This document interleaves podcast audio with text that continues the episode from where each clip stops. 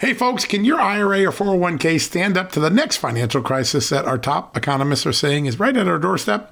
By allocating a percentage of your retirement into physical gold and silver with a tax free rollover, you can diversify and safeguard your holdings from a turbulent market and economic downturns. All you got to do is put your IRA back on the gold standard.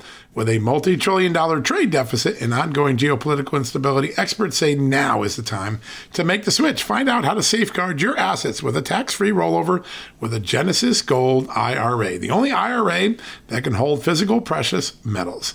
Protect your retirement today with one simple phone call and receive your free gold and silver guide from my good friends at Genesis Gold. To do that, call Genesis Gold Group today at 800 200 GOLD Gold. That's 800 200 Gold and find out how you can add precious metals to your IRA. One more time, let me give you the number. It's 800 200 4653. 800 200 4653 gold or visit them at genesisgoldgroup.com. Genesis Gold, welcome to the John Solomon Just the News family.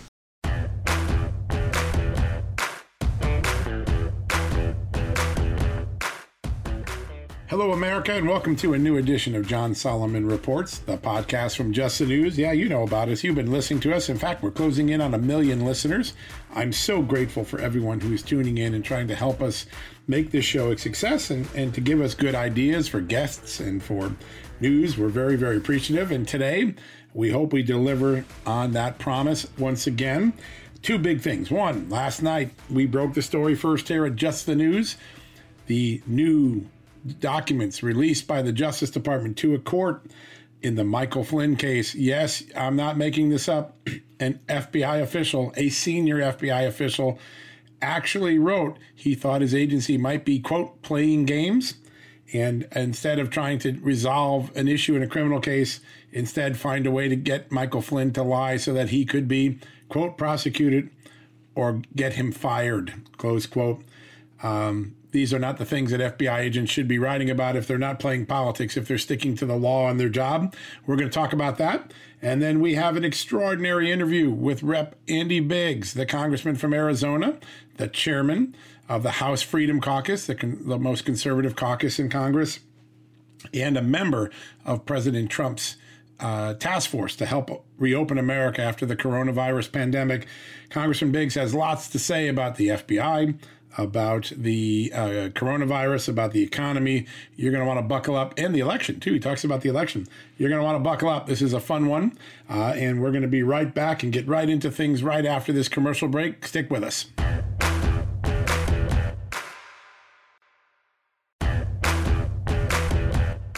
All right, folks, welcome back from the commercial break. Remember, please support our great sponsors, our great advertisers, the people that make this show and just the news possible.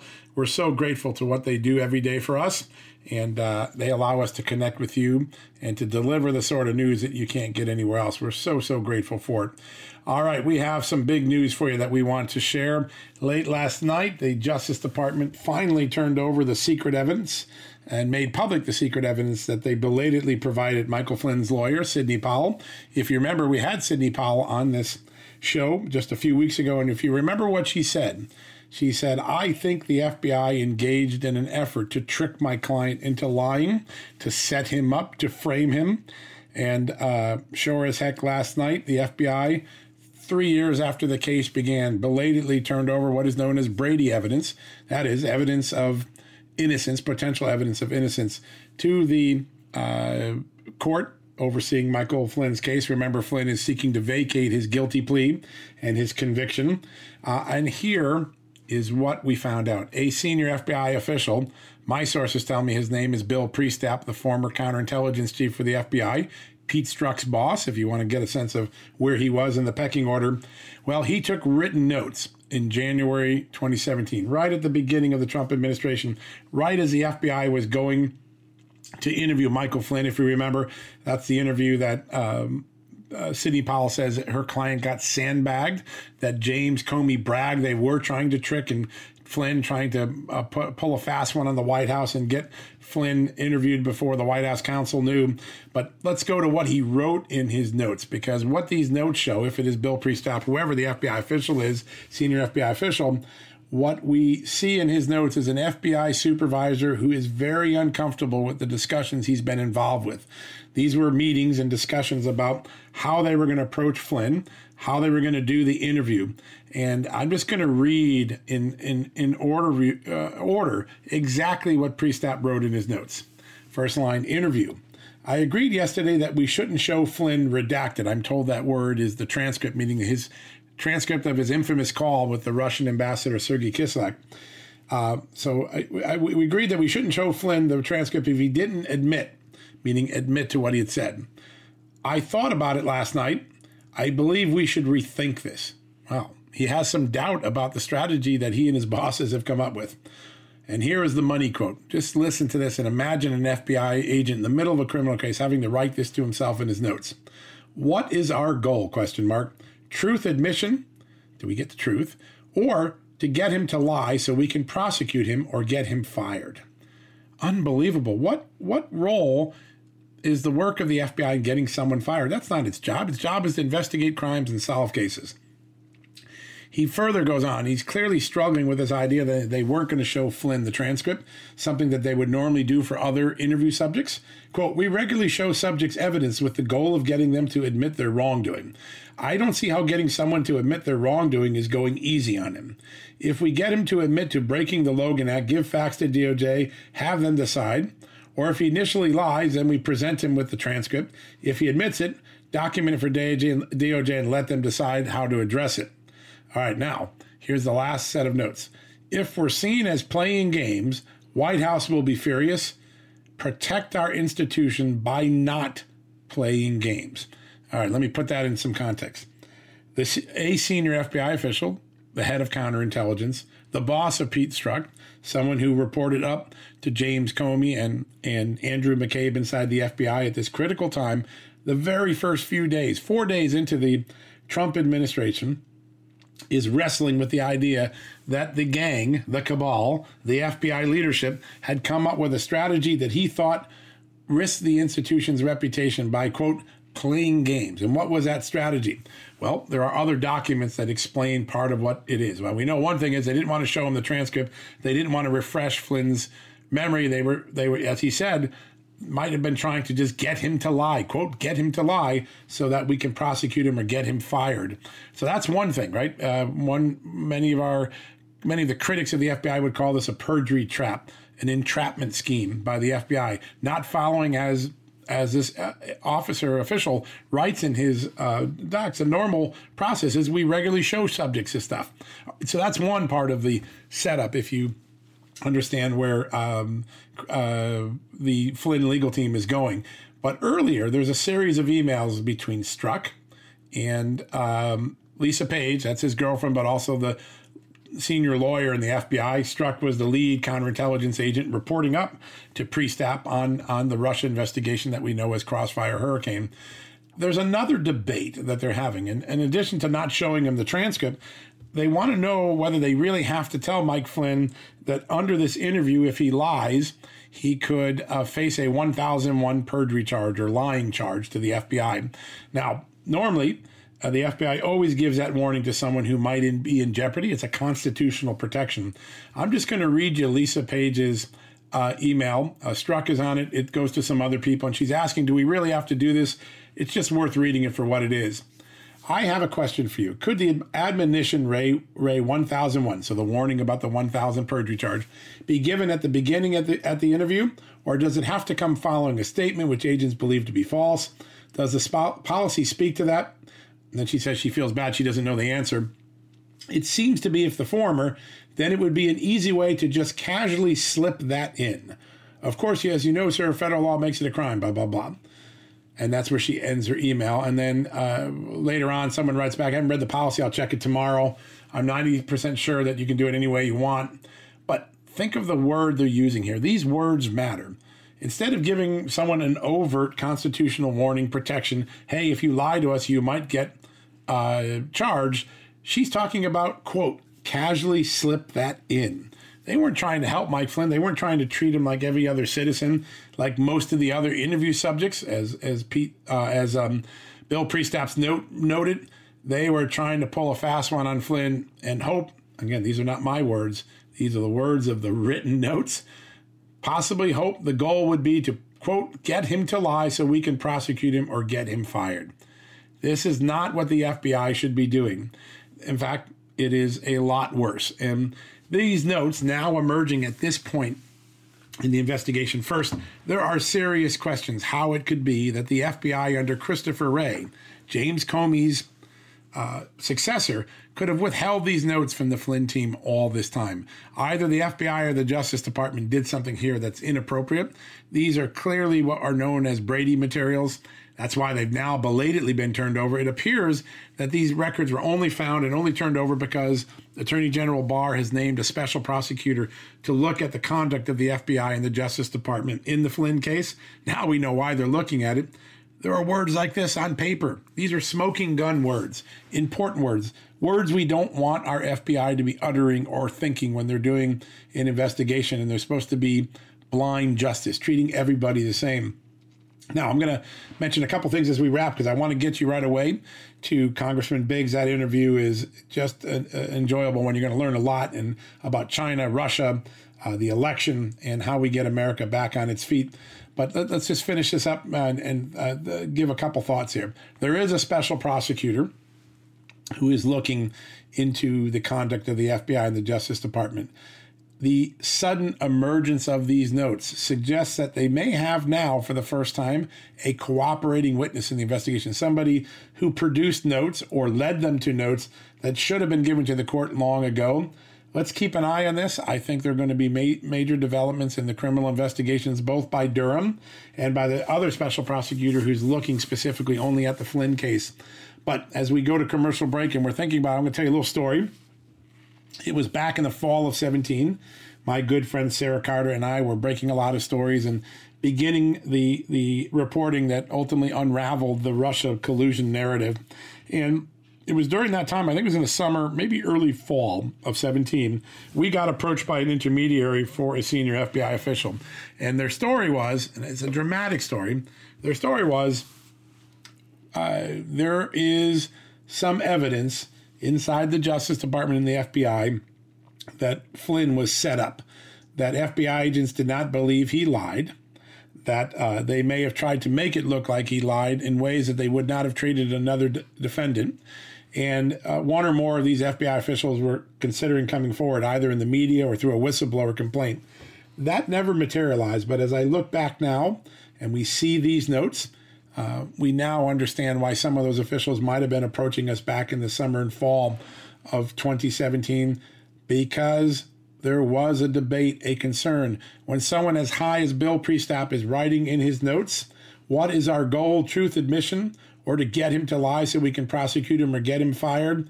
And let's protect our institution by not playing games something was very rotten inside the FBI. Something smelled, something that goes against the core of our American justice system. We don't cheat in the justice system. We don't try to set up people. We try to administer the law blindly uh, and equally.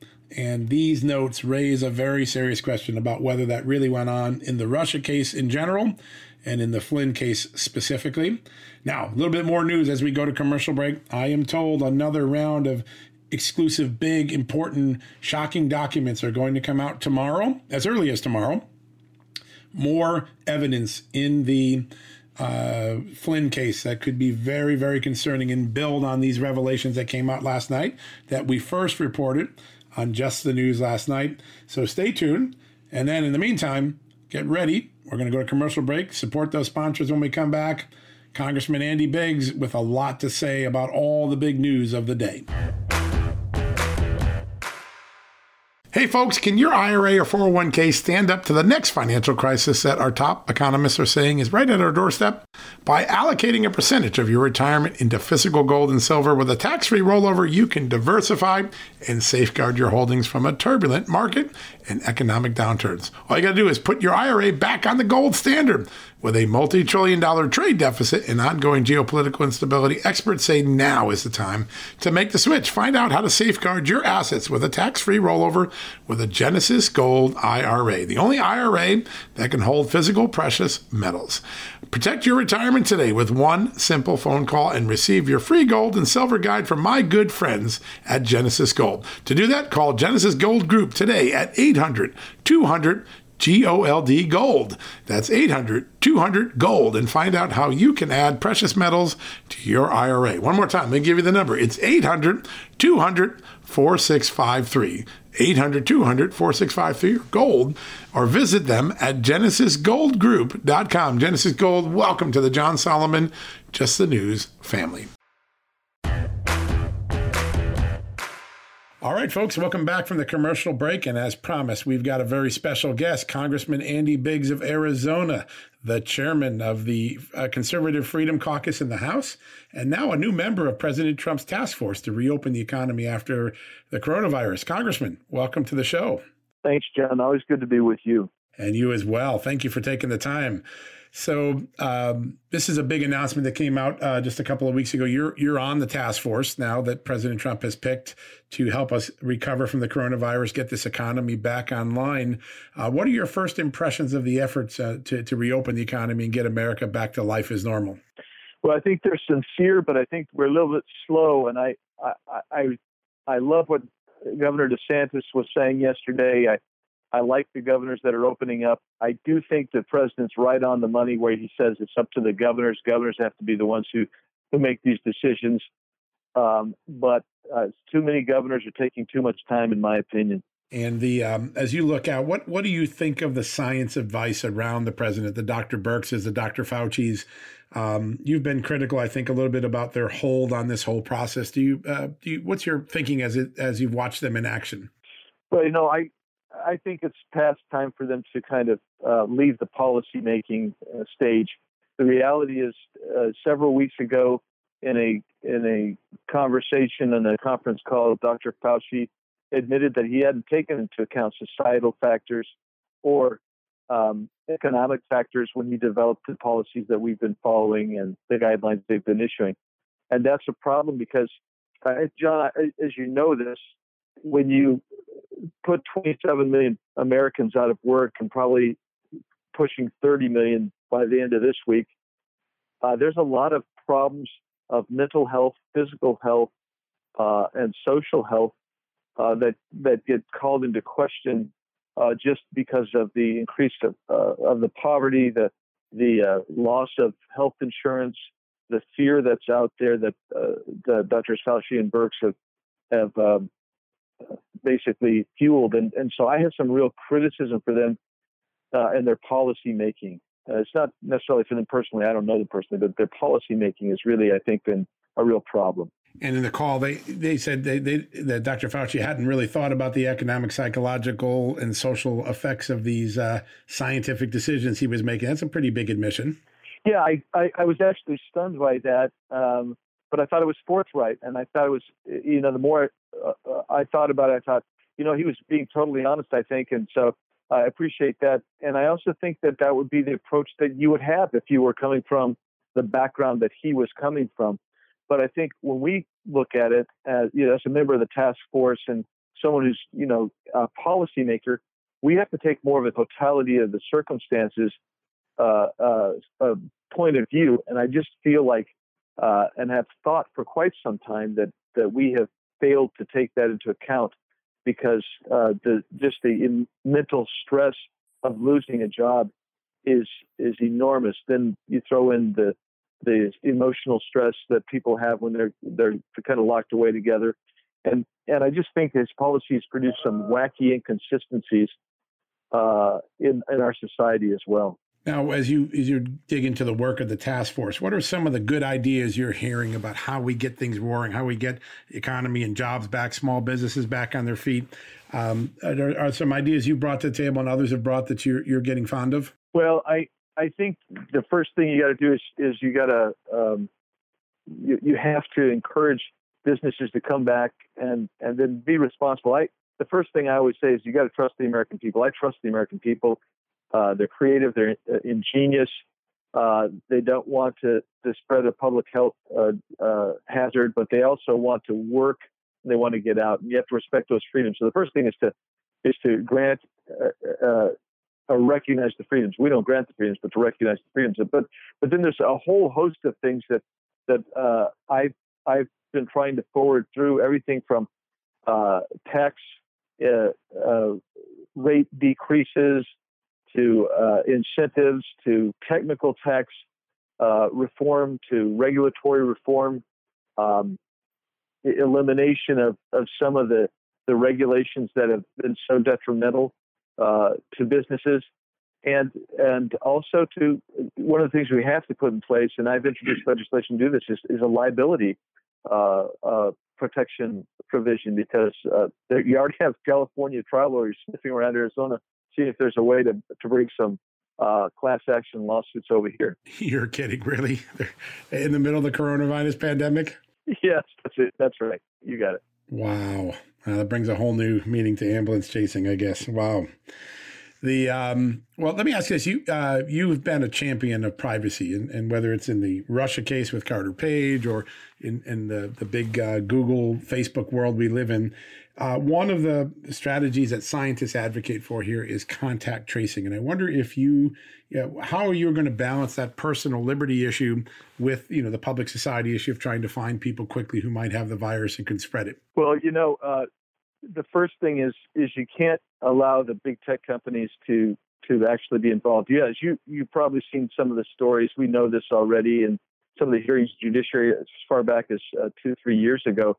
We know that that your phone's being used to to track you for a myriad of things by by these uh, big tech companies.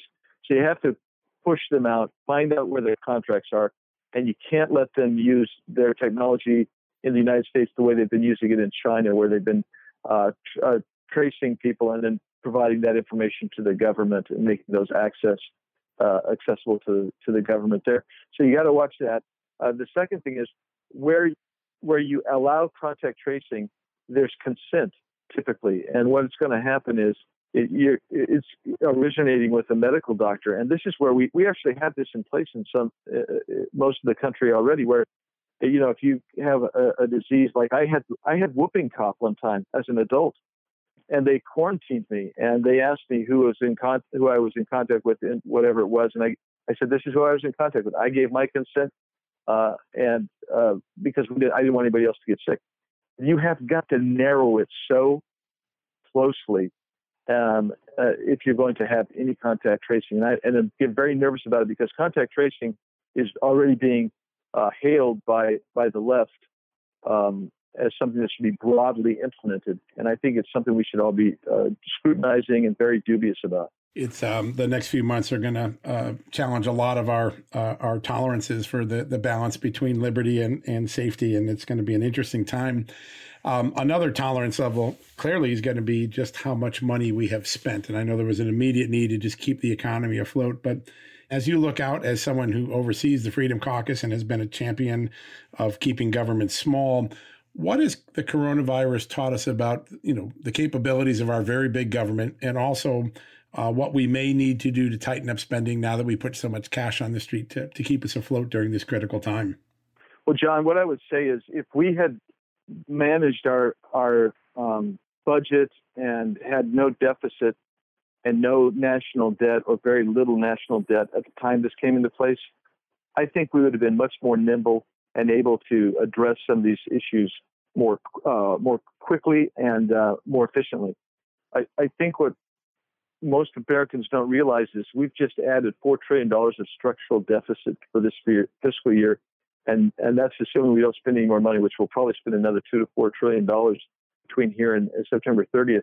You you will end up having at least a six trillion dollar dollar structural deficit. Add that to your national debt of somewhere around 23 trillion today. You're going to be sitting at about 28 to 30 trillion dollars just by September 30th of this year. That is uh, irresponsible in, in, a way that it, it's almost in, impossible to say. So if we want to be uh, able to take care of these uh, emergencies and disasters, the best way to do it would be to manage our own a budget at the federal level, and then you're you're in a position to handle anomalous situations. We're not there, and so we we're going to have to really really buckle down and and and look at this uh, much with a much more um, focused lens, uh, because that's where this that's where this disaster relief because we're equating this with the disaster relief. That's where we should be doing. We should be focusing all of the relief packages out of the feds. But we've just encumbered um, the next generation or two because I don't know how you get over 30 plus trillion dollars in national debt at the same time that your that your national economy is contracting by almost five percent in the first quarter of this year. It is a staggering number, and it's just one we're not thinking about because we're just trying to get through the moment. But um, thirty trillion dollars is is a uh, really getting past the size of an annual GDP of the U.S. Uh, economy, which has always been the tipping point for many economists worried about sustainability. Yes, that's right.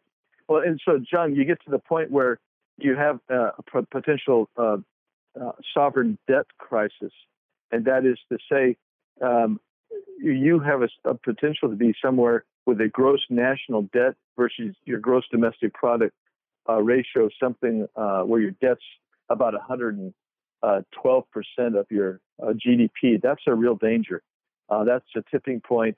and um, you know you have you have some nations have actually gone through almost a bankruptcy uh, because of that. And, and we're fortunate because ours is the international uh, currency of exchange, and uh, that's important too. Well, it is remarkable, and and uh, we are getting close to that tipping point. I think um, it may have been CBO, but one of the one of the nonpartisan agencies put out a warning saying it's it's a year closer. It could happen in the next 12 months that we reach that that 112 percent tipping point that makes economists and debt bond raters uh, very concerned. So something to keep an eye on. The um, as we look out uh, in uh, the restart, where will we be, or where should we be? And I don't want to say that use a crystal ball, but where should we be in July? What what what should America look like in July? Um, but by the time July comes, um, you should have most of the states should be open uh, all the way. I think you're going to still see some uh, very uh, real concern about, you know, having a, a, baseball stadium filled with 25, 35,000 people. Although you can you can do that and social distance there, uh, I think you'll start seeing us return to some st- closer to normalcy than than um, than some people are projecting right now. But I think we can and we should. And and that that's if you want to get your economy back, you got to open it. And um, I think you'll see a restoration. I, I think that you won't be fully normal normalized yet. Uh, I don't think they should cancel some of the, the sporting seasons in the fall. I think they should plan on finding a way to uh, to open those up and and involve America and restore the morale. I think there's a lot of a low morale right now, and um, I also hope that there's additional scientific data and um, rationality that comes out between now and uh, the the end of May as well, John. I think that would really be helpful in in providing uh, uh, people with that hope. Right now, there's there's this kind of despair. There's a, a kind of lack of faith. Um, but I do sense a tremendous energy right now. Certainly in Arizona, there is for people who want to get out, get open, and and get things going. And I think that is really positive. So I think we're going to be in pretty, pretty, um, probably about seventy percent normal normalcy by July. I would hope. Uh, that's good to hear. I know a lot of people are waiting to hear those sort of signs. You talked about some need to get some better science signals as to what's going on. Is part of that understanding that this virus may be more widespread and that there might have been a lot more people who have immunity because they were asymptomatic or low symptomatic is that something that you think we'll learn more about over the next few weeks? Yeah, John, I think that's in, that that is that's critical. I mean, some of the data I've been seeing, and, and I check data every day, and I talk to medical professionals every day. Um, what we're seeing is kind of a, a, a broader that, that the that the virus spread broader through the community, through the nation, and what that does is that that uh, lowers the the case fatality rate significantly because the, the death rate still remains the same, although uh, even even how we've coded some people has, has been called into question by how Dr. Birx suggested that it, if they have symptoms, you should code it COVID, even if the COVID isn't the uh, the cause of the disease. And, and other states have been doing the same thing, coding it that way. So that's problematic. But once you get the true codes in place, once you have uh, a better understanding how uh, broad this is, you can actually put this in a proper context, uh, which we're not seeing right now. And uh, I mean, there's some great case side-by-side studies of uh, of reactions to this, like in Sweden, Norway. That's those are great side by side. Right, right. I think, yeah. I mean, just you know, Sweden stayed open, Norway closed, fairly close to, to all the all the ratios. Um, that so there was no. Uh, in other words, Norway didn't receive a significant benefit by closing up, but their economy tanked. Sweden's economy stayed strong. I look at Taiwan. That's an interesting case study, just 80 miles off of China. More than three million visitors from China a year, and they. Uh, my last check, which is about four or five days ago, they are still below 500 uh, overall COVID cases and uh, below five as far as uh, uh, case uh, fatality rate. And it's because of what they did, and they stayed open. But what they did is they actually closed off folks coming into the islands. The fact that it's an island may have been helpful, but it's really a, it's still a very congested island, as you know. And so, I mean, there's some some great data that we're going to be seeing, and it's already coming out. Some great studies coming out on Italy, uh, on on the Sweden Norway comparison. USC has done some good studies. So so we're starting to see these these studies that are that are going to give us more information, help us uh, put things in context and perspective.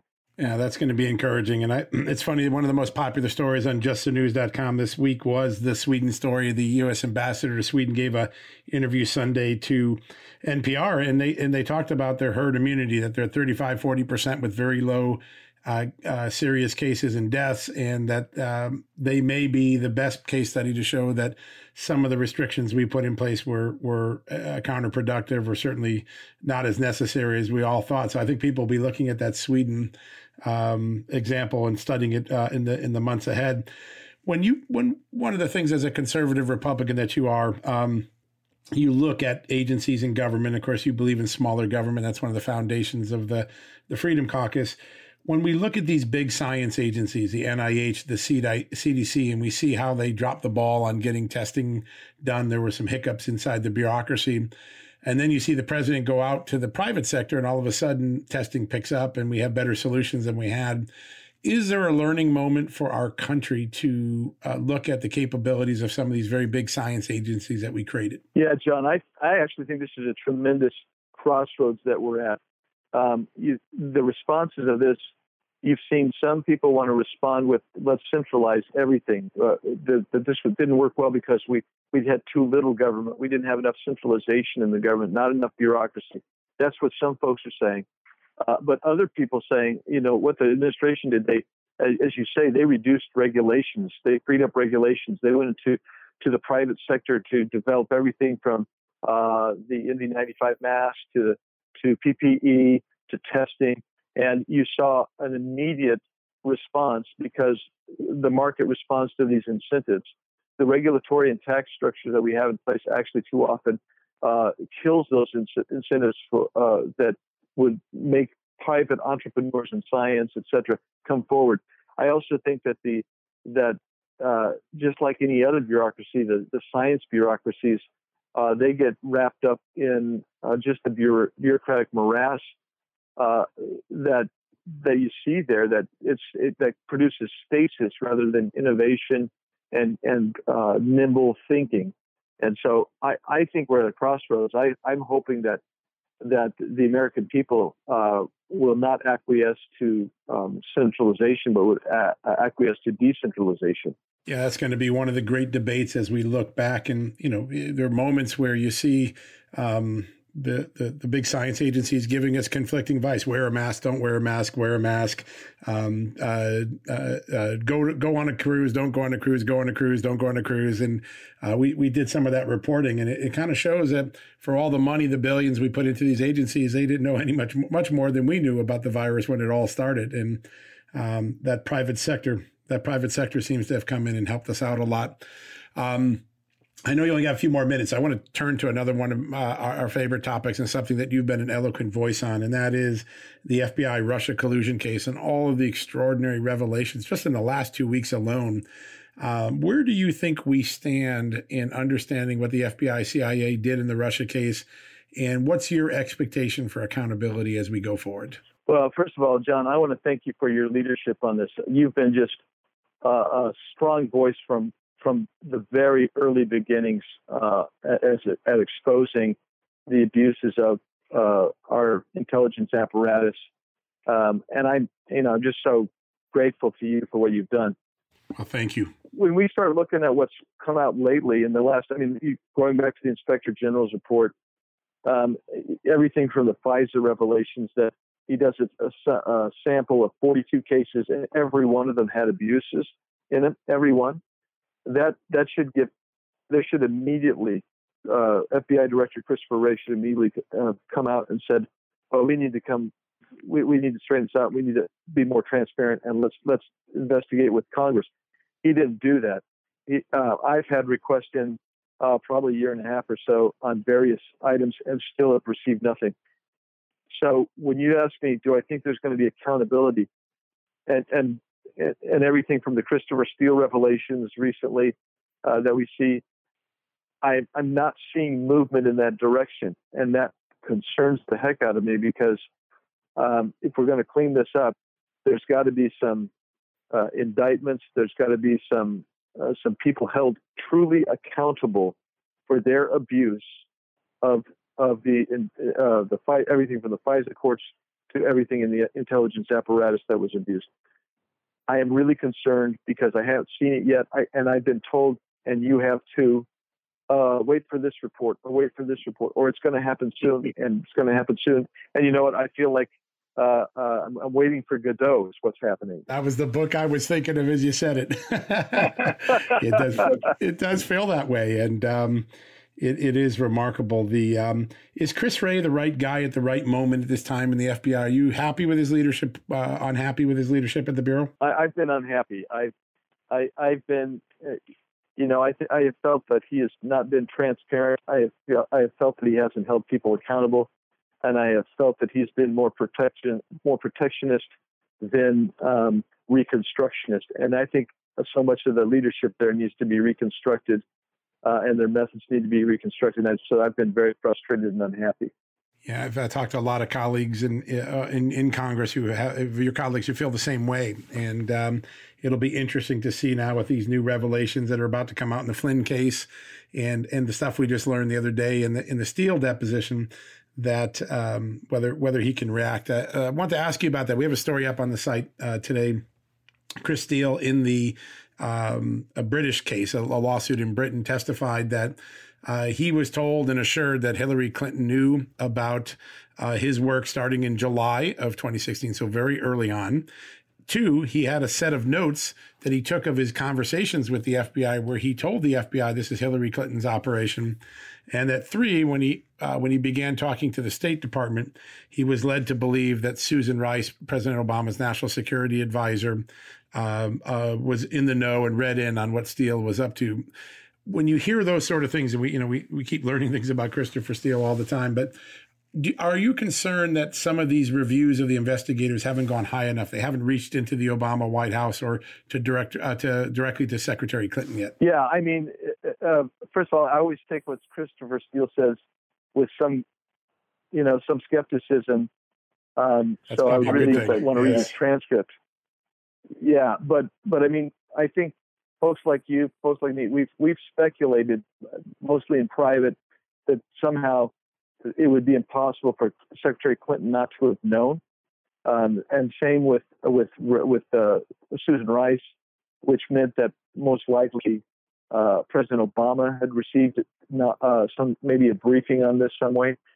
And the fact that Steele's saying that that uh, that the FBI was was briefed on this and state was briefed on this that that tells you uh, how how bad this was, and, and that there's there's so much underneath the, the surface of the ocean of that iceberg that we haven't even seen yet. And that's part of when you get back to Christopher Wray. That's part of my frustration. I've had access to 502s that I've I have asked for. Oh gosh, a good year year or so, and I know others have too that they would uh, declassify those. And I keep telling them, well, yeah, they're in the process. And they never declassified. They've got to be declassified. More has got to be declassified for the American people to understand uh, why why big government? Why uh, closed secret um, courts and processes are dangerous to the republic? They've got to see this. So that's that's just a broad over overview of my concern here. Yeah, no, there's there's no doubt, and you you've, you've spoken so eloquently of this and been such an important player in, in driving toward getting the truth to the American public. Fortunately, we know a lot more truth now, but I fear there's a lot more to come that we have to keep digging out. So, sir, I want to thank you. I know you got to run, but thank you for taking so much time here today, and uh, we wish you luck. You know you got a lot of work ahead of you on that task force. So, best of luck, and we hope to talk to you soon. Thanks, John. Thanks for all the work you're doing. You're doing great. Thank you, sir. All right, folks, we'll be back right after the commercial break. Hey, folks, have you heard of cancer fighting foods? The American Cancer Society discovered diets rich in fruits and vegetables may actually lower your risk of cancer. Think about that for a second. That's really important. Hopefully, you hear this and run to the store for five servings of fruits and vegetables every day. But if you're like me, you probably don't have the time to do that, right? So maybe you should consider adding Field of Greens to your daily health regimen. Each fruit and veggie in Field of Greens was doctor selected for studied health benefits. There's a heart health group, lungs, kidneys, and metabolism groups, even healthy weight.